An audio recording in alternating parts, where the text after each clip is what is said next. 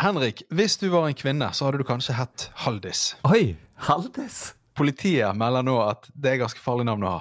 Og fra politiet? Hvorfor sier politiet dette? Jo, de advarer nå nemlig altså mot en person som Nylig så fikk politiet en, i løpet av en kveld tre telefoner fra tre forskjellige haldiser. som alle sammen var blitt oppringt av en mann som sa han var fra Økokrim.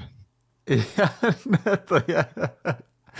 Så det var okay. altså en svindler der ute som, som drev, skulle lure folk via telefon, men han ringte kun til mennesker som het Haldis. I, hvorfor, fant de ut hvorfor? Hvorfor det? Nei, det var ingenting liksom ved svindelen hans som tilsa at du trengte hete Haldis for å egentlig bli lurt. Han hadde bare liksom jeg, jeg tror nok du må sikkert snakke med psykologen hans for å få svar på det. Det er et eller annet sånn dypt. Kanskje han hadde en eller, annen, en, eller- en eller annen som het Haldis, som har sviktet henne i oppveksten, eller et eller annet. Ja, eller at han- begynte på H, liksom, tilfeldigvis, og så bare ringte han alle som sto på H i telefonkatalogen sin. Kanskje han ikke er skadet. Kanskje fra, i, i psyken. Kanskje han bare eh, har hatt suksess en gang med å lure en som et Haldis. Ja, Og så han- tenker han, eh, han sånn, sel, Kanskje svindlere er litt som selgere, at de må ha liksom en drive, en litt sånn selvtillit. ja, overtro. Dagens boost for han, det var liksom Heter du Haldis, så da har jeg deg.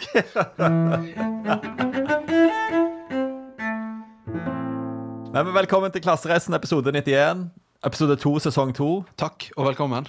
Ja, det er deilig å være i gang igjen, kjenner jeg. Siden vi alltid har fagpraten mot uh, slutten, kan jeg gi en liten teaser. Vi har egentlig to ting på programmet. Ja. Vi har mye å catche opp nå, siden vi etter vår eh, hiatus, som Ja. vi snakket om i siste episode, Ja, ja, så har det for så vidt skjedd mye, men det har òg skjedd lite. Så vi må på en måte friske opp igjen litt i hva vi holder på med her. Det hagler jo inn med spørsmål etter at vi begynte med ny sesong.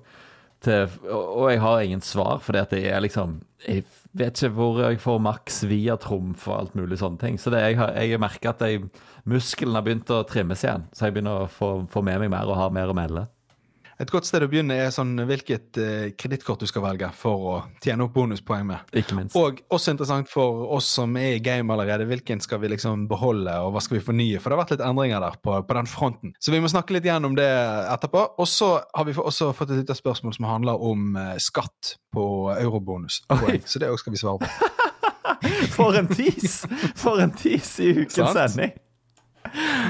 Men jeg har jo da, for siden sist, så har jo jeg eh, fått et helt nytt mediekonsum.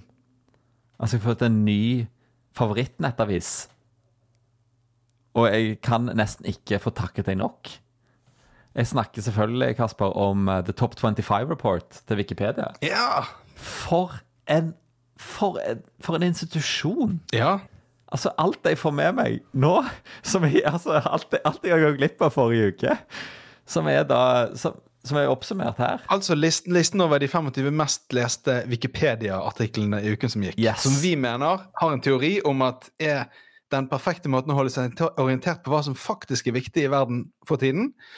Men da du slipper alle agurknyhetene, da. Yes. Alle clickbaiten. Totalt en clickbait Den er ikke mulig å hacke for sånn clickbaitere. Ikke minst fordi de har noen ganske strenge regler for, hvilke, for hva som teller som en view i Wikipedia-universet. Og dette er røktet ganske hardt.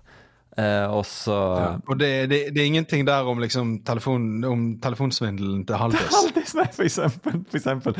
Økokrim advarer deg mot dette navnet. Den Wikipedia-artikkelen har ikke fått noen klikk. Sant?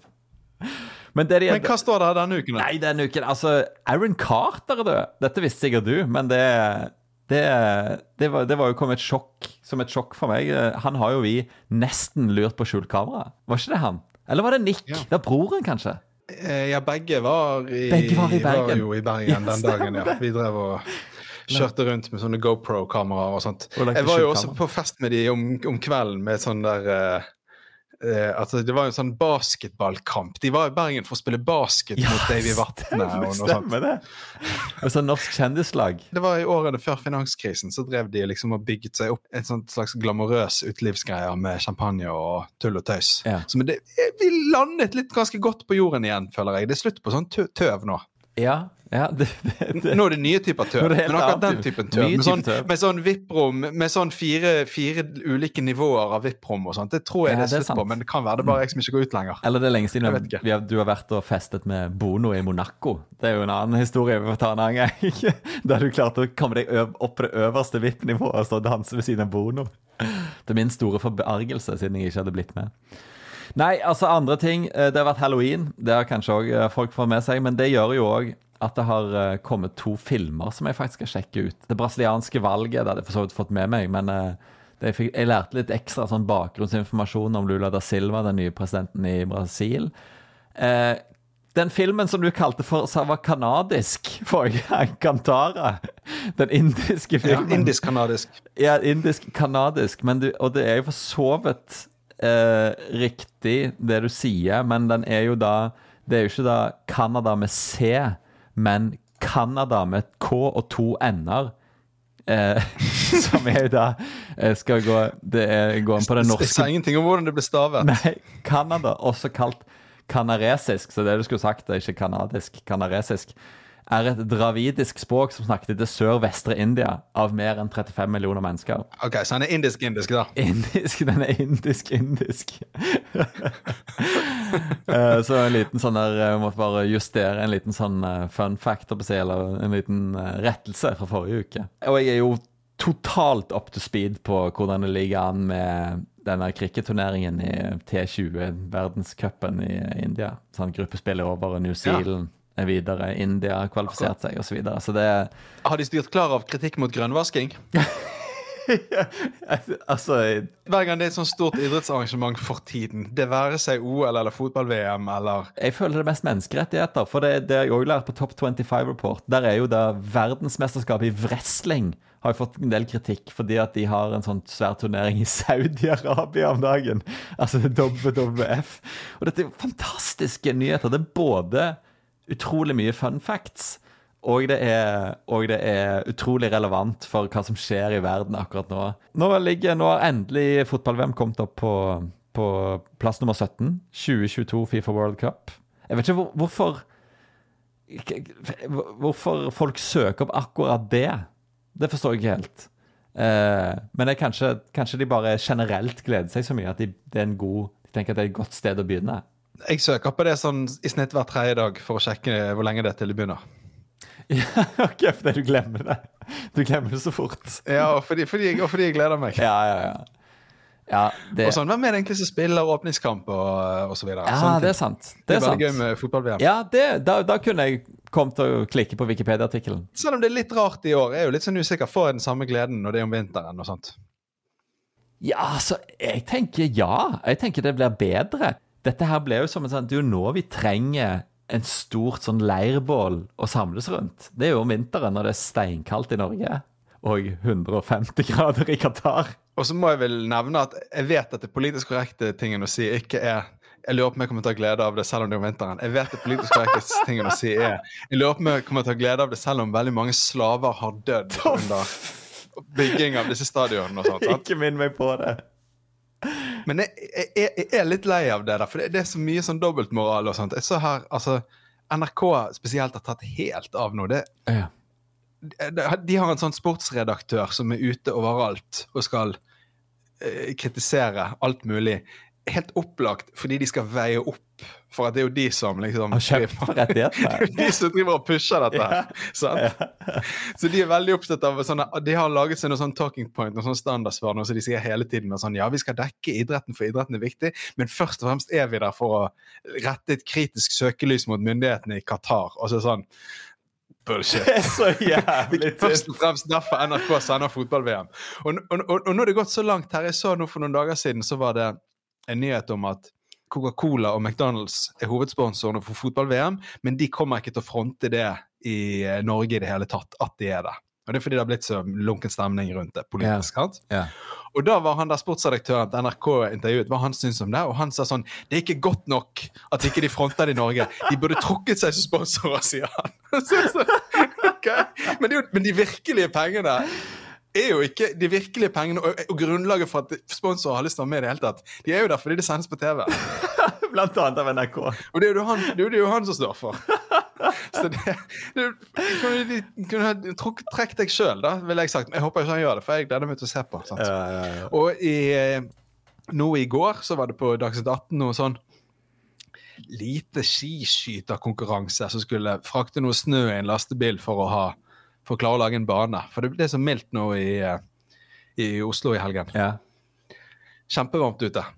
Eh, og da satt han sportsredaktøren på NRK på Dagsnytt 18 og hamret løs på han der skiskyterduden. Eh, fordi det var så eh, uetisk å flytte snø med en lastebil. Så det er helt tydelig at nå har de liksom, nå har de virkelig mobilisert for å prøve å få fokuset vekk fra, fra at de ja, på sett og vis eh, bidrar til litt negative ting selv. da. Hvor mye har de betalt for de TV-rettighetene? Det er jo sikkert en milliard på deling. Ja, Mellom NRK og TV 2. Det er nok store summer. Ja. Og så igjen så er det jo det som gjør at det kan sponses, tenker jeg. Ja. Men det er nå så. Det er nå sånn verden er. Men det er bare det, er bare det at liksom jeg syns ikke det skal være så lett å liksom heve seg over virkeligheten man befinner seg i. Så Derfor så syns jeg heller ikke at jeg har rett til å si jeg syns det er så dumt at det skal være fotball-VM om en uke. For det er jo ikke helt sant. Nei. og så kan du i mellomtiden kan du gå inn på Top 25 Report og lære mer om sånn der eh, hvitvasking, renvasking av grønnvasking og diverse vasking av forskjellige mesterskap. Av cricket og fotball. Men altså med et forbehold, med, med en hoved, med en, hva skal jeg si, tyngdepunkt rundt India, da, som vi fant ut sist. Og det høres ut som det er fortsatt. Så det er jo en fare, en fare for at det blir litt sånn, eh, man blir litt sånn indisk vinklet i sitt syn på verden hvis man leser den siden Hvis, man, hvis det er nyhetsbildet du har over lang tid. Ja, men er det så skadelig, tenker jeg? Det er jo kanskje sunt å ha et indisk, ta på de indiske brillene av og til. Ja, men det, det, det bare verdt å være oppmerksom på at kanskje om to år, da, hvis, hvis jeg treffer deg og vi ikke har snakket om nyhetene på en stund, eh, så har du litt andre perspektiver på ting. Du tror f.eks. at cricket og Nå vet jeg hva som er faren. Er det at jeg har full oversikt over eh, lokalvalget i Canada. Og jeg har ingen peiling på hvem som er statsminister i Canada.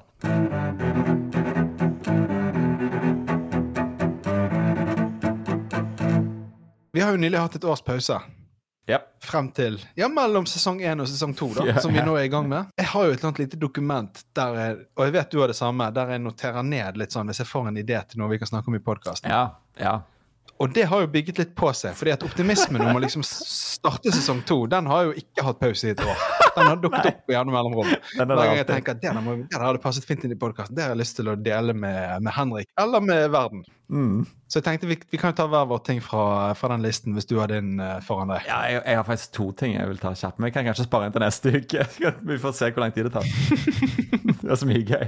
Nå blir det jo bare notatformen, det blir ikke hele segmentet. Jeg vet ikke om det hadde holdt et segment uansett.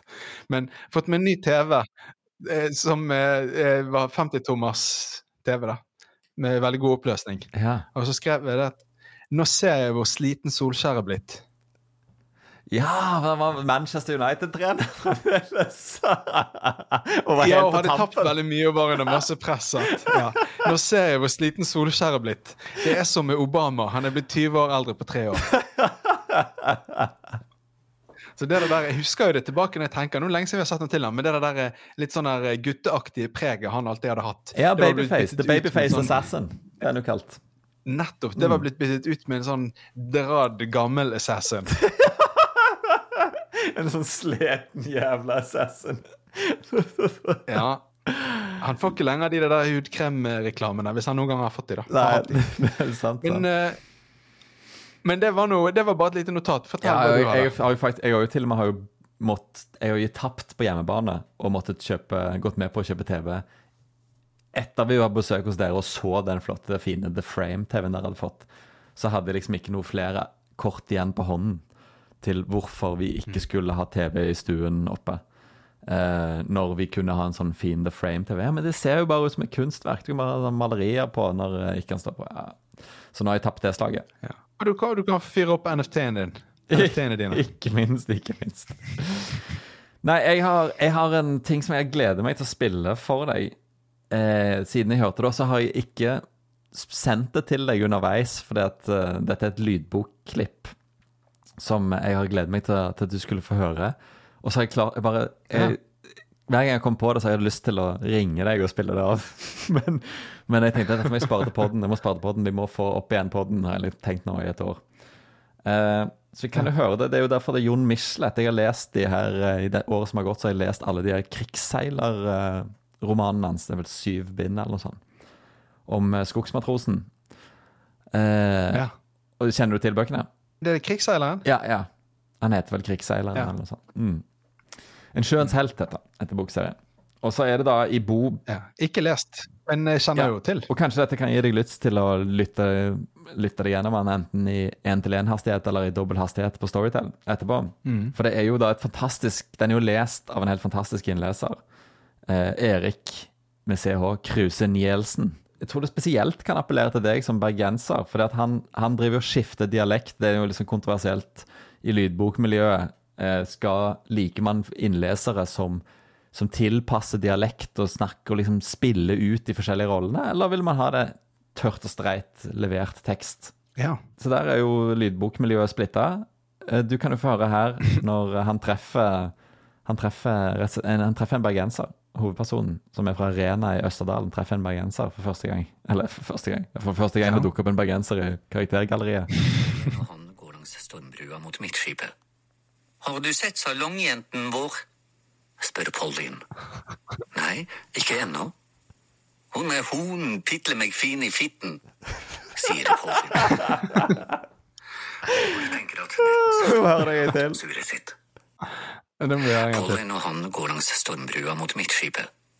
Har du sett salongjenten vår? spør Pauline. Nei, ikke ennå.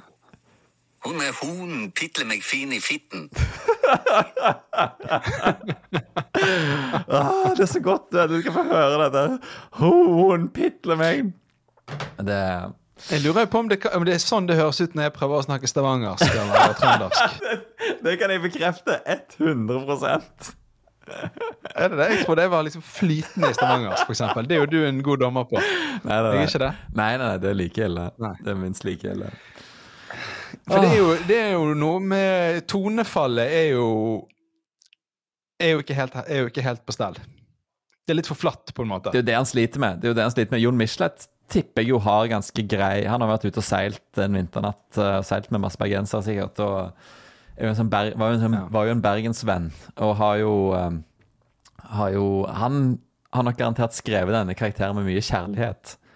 Hvor mye hvordan skulle du vært uttalt, da? Hun pitler meg i fine fitten. Jeg vil jo si, det, nå, nå- snakker jeg litt som, eh, som regissør òg, for dette har jo jeg masse erfaring med. Det er jo liksom hvordan du får ting til å bli bra eller dårlig. Ja, du kan Og ha masse erfaring er med hvordan få ting dårlig. dårlig det, Ja, for det er det jeg skal snakke om nå. Ja. Fordi at det er lett å Veldig lett å skylde på skuespilleren, som er det vi gjør her nå, Ja. og si at skuespillet er ikke bra nok. Mm. Men har du en dårlig tekst, er det noe galt med, liksom, med dialogen i manus, Mm. så er det utrolig vanskelig å fremføre det bra, med mindre du er en fantastisk skuespiller. Så det måtte være at han er egentlig helt grei til å snakke bergensk, men dette teksten med dette 'hoen pitle meg' altså Det er jo ikke realistisk, tror jeg, uten at jeg var i det miljøet dette handler fra På i gamle dager. For det var, Mm. kanskje, folk snak, kanskje folk snakket sånn der, men jeg har nå bodd mye i Bergen i mitt liv, og det er jo ingen som har snakket sånn som det der. Dessverre. Skjønner du hva jeg mener? Det er, det er litt vanskelig å fremføre. Ja, ja. Nei, jeg ser det. Men, men jeg kan absolutt anbefale eh, Selv om innlesingen no, han, han har òg Jeg skal se om jeg kan finne det til neste uke. Han har, han har noen partier på dansk som er altså helt hysteriske òg. Skal se om jeg kan finne når, han, når han leser de når, Når innleseren Erik Krusen Nielsen leser dansk. Så vi skal se om jeg kan finne Ja. en eh, jeg, jeg tror jeg har screenshotet det òg. I, i, i, I året som har gått. Men, det, men selve boken, og egentlig resten av innlesningen, er, er fantastisk. Og jeg får, Ja. har fått ekstremt lyst til å reise. Den gir enormt lyst til å reise, for du er jo på verdenshavene. Ja. Og i masse byer, og, og det er dramatikk. Og det er jeg har jo aldri hatt lyst til å reise til, reise til Liverpool før, f.eks. Men nå har jeg jo plutselig fått det, etter, for det jo, var jo en av de viktigste landingshavnene når du kommer kom over Atlanteren fra USA med ny last. Noen vil jo si at på en måte eurobonusjegerne er vår tids krigsseilere. Fordi de er blitt så dårlig behandlet? Det kommer vi tilbake til etterpå når vi skal snakke om, om skattereglene rundt bonuspoeng. Ja, det er jævlig tynt. Det er jævlig tynt. Nei, jeg tenkte ikke fordi de er blitt så dårlig behandlet. Jeg tenkte før de ble dårlig behandlet, for det var jo etter krigen de ble dårlig behandlet. Jeg tenker på under krigen, fordi at de reiste ut og eh, ja, tok sjanser, opplevde ting. Noe trakk de ut i verden, ikke sant? Du kan- du kunne det, det er en del felles Du kunne sagt sjømenn. Vår tids sjømenn, kunne du sagt. Krigsseilere er kanskje da ett hakk for langt. Men er det andre bøker du har Jeg leser også, Vi snakket om eh, Grensene, Rika Flatland. eh, Og jeg har jo jeg tenkte oi, faen, har Kasper allerede lest den? Så jeg fikk jeg kaste meg over Storytelefen og fant den. Og der lå han. Så jeg begynte å høre den. Og den, den, den, du får jo så vanvittig lyst til å reise når eh, det, konseptet Ja, hun rundt i Kaukasus. i Kaukasus og ikke minst i Polhavn. Altså, vi var jo i Svalbard i episode fire, var det det? To. To, to sant? Og, da, og, det, og her er det jo, seiler jo da Nordvestpassasjen, er det vel. Den som går fra Murmansk og til Japan, basically, over Polhavet. Nordpolhavet. Og det er jo Fytti faen, altså. Det er spennende lesing. Det òg er jo et konsept som kunne vært på en måte overført til eh, bonusjakten, da. Polfart. Ja, nei, jeg tenker på Hun har jo laget denne boken der som handler Som så mange reisebøker, så handler det om at hun reiser. Og så handler det på en måte òg om litt sånn historien til stedene hun besøker. ikke sant? Ja! Så hvis du tar på en måte hvis, Man kunne jo skrevet en bok der man på en måte Jeg har, jeg har navnet på han allerede. Poenggrensen. Ja, sant? og, og da reiser man altså fra man, det, det veldig mange bonusjegere har til felles, er at ikke de er så veldig mye på selve i byen. De er på flyplassen, ikke sant? Så man reiser fra lounge til lounge, og så skriver man det sånn der Her i den nyoppussede Shangi-loungen vi er i Singapore, sant? Jeg, jeg sier i gåseøyne i Singapore, for vi er jo ikke i Singapore, vi er på flyplassen. sant? og så skriver man mye om historikken til loungen, sant? Ja. Om andre som har vært der før.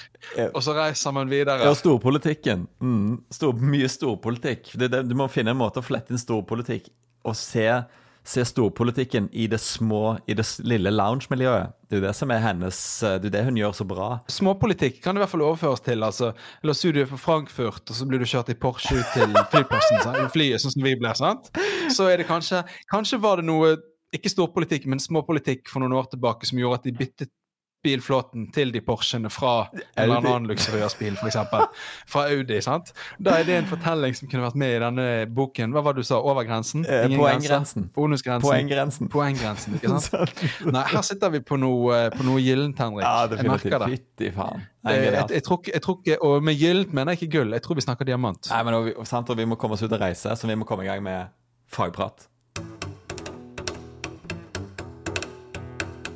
Ukens fagprat. Med Henrik og Kaspar. Vi snakket om å åpne med kritikken vi får Ja, ja, ja. fra de hardbarka bonusjegerne. Og dette er ikke nytt, dette, skjer, dette har skjedd før. Og det har skjedd med andre. Hver gang noen stikker snuten frem i offentligheten og sier noe om bonuspoeng, så er det mange sånne bonusjegere som sier sånn eh, Hvorfor gjør de det? Ja Og, og det de, kritikken går ut på, det er de er redd for at hemmelighetene skal komme ut. Kort bakgrunn. Jeg var jo ikke klar over at jeg hadde stukket snuten fram. Eh, før jeg fikk tekstmelding fra en slektning som, sett, som sa at det var et startbilde i VG i går. Eller eh, tidligere i uken. og, og at, eh, og at så bare at «Hæ? Å ja, faen, nå har Kasper vært intervjua igjen. og så har de brukt de gamle bildene fra vi står på sånn trippeltrumf på, på en eller annen Kiwi på Majorstua og tar bilder til, til dine penger, eller hva det var. Så det, det er jo en Ja. gammel synd som kommer tilbake og biter, biter ja, for meg i ræven gjennom mellomrommet uten at jeg har, har, um, har fått det med meg. Ja, men det er jo veldig positivt. Du står jo og handler frukt, sant? Ja, Så det er jo sunt og grønt- og gode verdier. Ikke minst. Ikke Ja, det, er ikke, det er ikke i øl, øldisken du står, liksom. Nei, nei sant, sant. Det er trumfbasert kosthold. Men det, da, ja, da, kom, da skjer jo det som du sier, at det hagler inn med kritikk. Og også kjent som Eller skal vi kalle det surmuling? Murring. Ja. Ja. Og det, det, det er altså en frykt som hviler på to premisser. Det ene er A. Andre får vite om det. Mm. Altså eh, er det fare for at det forsvinner. Yeah. Og B det er for så vidt A og B glir over i hverandre. Men det er sånn, kommer politikerne til å stenge forbi bonuspoeng eller noe sånt når de får vite hvor heldige vi er av det? sant? Ja, Når vi smiler så bredt på de bildene. Og hvorfor lager vi denne podkasten og for så vidt eh, svarer på spørsmål om hva vi holder på med, på tross av dette, Henrik? Hvorfor gjør vi det når disse gode argumentene finnes der ute? Oh, shit. Det, Så det Det- var gjorde noe jeg snudde det fra å være surmuling til å være gode argumenter. Godmuling. Og det er for å ta kritikken på alvor, sånn at vi kan Godmuling. blidmuling. Hvorfor, hvorfor gjør vi det, Henrik? Likevel. Nei, det, eh, det var et veldig godt spørsmål. Det er jo Det, det har jeg ikke tenkt på siden, siden vi tok podkastpause. Jeg er helt ute av trening på å svare på den type spørsmål. Hva, hva skal jeg, gi meg talking point der. Gi meg talking point der. Jeg kan, jeg kan si hvorfor jeg syns vi det gikk. Fordi jeg, jeg tror ikke vi bryr oss. Vi, vi driver jo med på en måte informasjon. Ja, ja. Det er jo det som er vår. Det er jo det vi har drevet med i så lenge vi har levd. ja, i hvert fall vår profesjonelle karriere. Og jobbet med alt vi har jobbet med. Faen, godt, godt poeng. Så, og, og det er ikke noe farlig å dele informasjon, tenker jeg. Nei. Om det ene eller det andre. Mm. Og det er klart, selvfølgelig, det kan godt være at en eller annen, hvis, hvis politikerne finner ut at det er Et eller annet parti finner ut at vi må forbi eurobonuspoeng pga. et eller annet de har fått vite at eurobonusjegere holder på med, så kan det, da er det verdt å ta det forslaget på alvor da, og diskutere det. Ja. Kanskje det er det som gjør at Kanskje det er skadelig for klimaet, for alt jeg vet. Og jeg For å fly. Men, men, men, men, det, er ikke, det er ikke noe, hvis man mener man holder på med noe, og man mener det er riktig, og man mener det er fint, Mm. så er det heller ikke farlig å snakke om det. Og det er heller ikke farlig at flere folk begynner å samle eurobonuspoeng. Men, men i bunn og grunn, jeg tror jo det er en økonomi i dette. Da. Jeg tror jo at alle parter tjener på det. Jeg tror ikke flyselskapene taper penger på at folk samler eurobonuspoeng. Nei, eller finner sånne spes spesifikke hacks. Nei, og jeg våknet opp til en tekstmelding i dag fra en slektning eh, som hadde eh, Som hadde blitt veldig inspirert etter å ha lest, eh, lest, ja. lest om, eh, om jorden rundt-turen vår i VG. Og eh, skrev sånn der Ja, men jeg er litt sånn Jeg, jeg bestemt meg for å liksom satse litt mer systematisk. Dette, er det er en- en kvinne, en godt voksen kvinne, kan du si. Kvinnelig slektning, som ble inspirert til å nå skal hun systematisere samlingen sin. Så, men hun hadde litt dårlig peiling på sånn kredittkortgreier og sånn, og hvordan hun skulle, hvordan hun skulle makse, makse innsamlingen. Så hun hadde en del spørsmål om det, og jeg er jo helt ute av trening, så jeg sa jeg skulle komme tilbake igjen til henne etter vi hadde spilt inn dagens ukens episode. Jeg fikk også en telefon fra en eh, med et spørsmål som jeg tenkte vi kunne ta her. Jobber med informasjonsavdelingen i en statlig bedrift. Ja. Høyt på strå. Så at det er mange som jobber der som reiser veldig mye i jobben. Mm. Og så har det begynt å bli et sånt tema på jobben i det siste, og folk kommer og spør han hvordan er dette med skatt på eurobonuspoeng. Så han eh, Teknisk. ringte meg i håp om at jeg kunne svare på det. Ja, og det er jo Det er eh, jævlig så tenkte vi, det er jo, Men det er mange som lurer på det. da. Jeg husker det er det samme eh, de stedene jeg har jobbet. Ja. Så er det, det Fordi det er en veldig, var en veldig forvirrende regel som ble innført, egentlig. Eh, En, veldig dårlig skrevet lov, egentlig, for det er sånn upresist. Mm. Men i, i, det enkle svaret på det er jo at det er blitt sånn at hvis du har tjent bonuspoeng på en jobbreise Mm. som jobben har betalt for, Mm. så skal du skatte av de poengene. Men du skal bare skatte av de I det du bruker de. Og du skal skatte da ut fra bruksverdien. Så i prinsippet så skal du skatte prisen av listeprisen på den samme reisen Oi. du har kjøpt for bonuspoeng. Du skal finne ut hva den koster. En halv million kroner? Å, fytti faen! Jeg, jeg mener det enkle måten å forholde seg til på det, det er jo å takke nei til bonuspoeng på reiser, for det kan du klikke av, så du slipper det. Ja. Spare, for det, det er jo så mye lettere måter å spare poeng på enn det. Det er ikke så mye bonuspoeng du får på reiser. Det du fremdeles får, er jo statuspoengopptjening. Sånn at du får, hvis du reiser mye gjennom jobb, Ja. så vil du gjerne ha gullkort eller diamantkort eller noe sånt. Og det er jo egentlig det som er det hovedpoenget ut av det. Hvis du, for hvis du har fått poeng på jobb, det er jo, tenker jeg, å ikke tømme fordi det er jo som vann, poengene. ja. Hvis du får noen poeng fra jobben, så er det som å helle det et glass med vann oppi et badekar. ja Du, sånn, ja. du, ikke, du kan ikke ta ut igjen akkurat det samme glasset med vann. Nei, Det nei. har blandet seg med det andre. Ja, så det å si at jeg brukte disse poengene på den reisen, det er derfor jeg mener det er en dårlig skrevet, dårlig laget regel. Ja, skjønner. skjønner. Det, du- det kan jo hjelpe å gjøre sånn som vi har, meg og deg har gjort. Vi har jo slått sammen eurobonuskontoene våre sånn til en sånn familiekonto. Så vi gruppesparer, og da er det jo det er bassenget blitt enda større og mer forvirrende for kemneren å gå løs på. finne ut hvilke roter rundt nedi der, for å finne ut hvilke poeng er mine og hvilke poeng er dine. Og her kan du jo bare da Du kan jo bare gjøre den innsamlingen så stor at kemneren ikke gidder å gå gjennom eurobonusregnskapene. Men, men jeg kjenner jo at jeg blir litt nervøs. Jeg reiser jo mye i jobb, men jeg er jo òg min egen sjef. Ja. Og nå ser jeg jo Du har jo vært organisert i et enkeltpersonforetak lenge, og det har jeg alltid tenkt så idiotisk, men nå ser jeg jo fordelen med det. Jeg er jo ansatt i mitt eget AS, sånn at der er jo, Ja. der er jo alle jobbreisene jo tjent opp, tjenes jo opp inn i, i, det, i AS-et. Eh, og så Så hvis jeg da får bokettersyn, og så skal jeg nekte for sånn Nei, den Australia-reisen Nei, jeg har, jeg har, vært, har ikke vært på noen reise med disse poengene. her, så bare kom, sitter kemneren i forhøret, så spiller han av episode én. Så hører du vignetten på Klassereisen episode én. Så ja, dette er jo noe litt annet enn det du har sagt her i denne podkasten.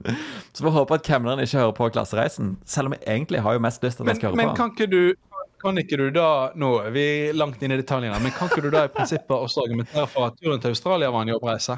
Ja! At det å lage podkast er en del ja, ja, selvfølgelig! Det er jo at get, eller mitt get out of jail free card er jo at alle mine bonusreiser er jo jobb. For du er jo en bonuspoeng. Podkaster. Ja, ja. Nei, men det, det er helt genialt. Da har vi jo løst det problemet, da. Skatteproblemet. Men jeg har jo Det er jo mer, mer fagprat her, som er jo mer presserende fagprat. Jeg har jo hørt eh, jeg, burde jo ta en litt sånn her våropprydding i kredittkortfloraen min. For jeg har jo falt helt av eh, lasset. Og så har jeg skjønt at det er, har vært et jordskjelv på et av de store, viktige kredittkortene. Eller skal vi ta en litt mer, litt mer sånn 101-innføring i hvorfor vi snakker om kredittkort? Ja, det var jo eh, Vi kan vel begynne i hvilken ende vi vil, egentlig.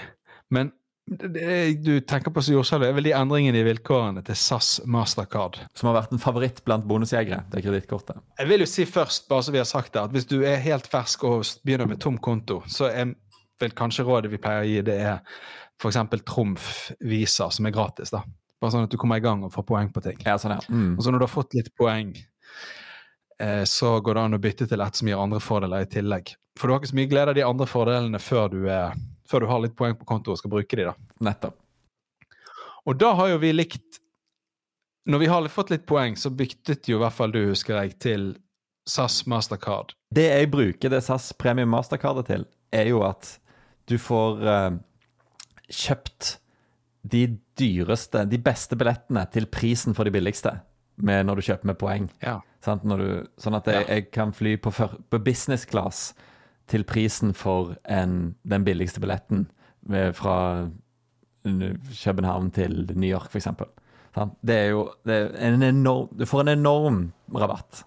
Men du har kun den fordelen hvis du har brukt hvis du har tjent 200 000 eurobonuspoeng i året som gikk. Ja. Du kan ha tjent i hvordan som helst. Med, trenger ikke å tjene med det kortet. Nei, sant? Men, men, så det er derfor det ikke er nødvendig å ha det i starten, for det koster jo 1000 kroner året eller noe sånt å ha det. Men hva er det som har endret seg i vilkårene? Ja, Det der har ikke endret seg. Så hvis det er hovedgrunnen du, til at du har det, så kan du beholde det. Ok, så bra. Men det, det kortet gir også da 12 000 sånne statuspoeng i året som gir opptjening til, som ikke du kan bruke, men som teller som opptjening til hvilket Du får sånn. gullkort. farge du har på kortet. Mm. Mm.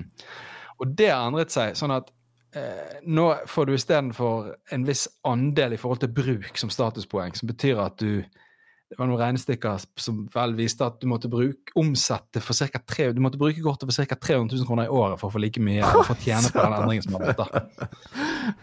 Så plutselig så er, det, er, er den effekten borte, da. Ja, og jeg har ganske lav Og kredittgrense på- på det òg, fordi at jeg ikke har lyst til Det teller jo mot gjeldsregisteret, så det står jo Det teller jo inn på ligningen din hvor mye gjeld du har, den kredittgrensen din. Så jeg har ganske lav grense på det. For øvrig så har jo de, akkurat de nå, for de som har det kortet, som vi minner på, de har akkurat nå en sånn kampanje der du får dobbelt så mye poeng eh, den siste helgen i måneden. Stemmer det. Det er sånn, Jeg tenkte jeg skulle få unna mye julehandel. Ja, det sammenfaller jo med Black Week. Ja, sant, sant. Så, og det er fortsatt tid til å melde seg på. Hvis man har kortet, så skal man ha fått en mail, og så er det bare å klikke på lenken i den mailen, og så er man påmeldt. Og det, hvis ikke man får den, så kan man sende melding til dem eller sånt. Ja. For å purre. Jeg er registrert. Og så er det det siste kortet som eh, mange lurer på. Det er det eh, MX-kortet. Ja. Det er jo da, hvis du bruker det for over x antall tusen, er det 150 000 på et år, Mm. så får du det som kalles en companion ticket, som er basically at du kan kjøpe en bonusreise, og så kan du ta med deg en passasjer til på din regning gratis. Og det er jo en kjempefordel. Og det er særlig når du skal ta lange, svindyre reiser på 300 000 stykker, eh, som meg og deg gjorde jorden rundt på første klasse, da er jo den Den doblingsverdien ble jo da skyhøy. Bare du plutselig kan du plutselig få helt eh, vanvittige flybilletter til prisen for Ingenting. Og den virker i hele Star Alliance, og ikke bare hos SAS. Ja. Så det gjør at du kan egentlig reise hvor du vil i verden hvor det fins.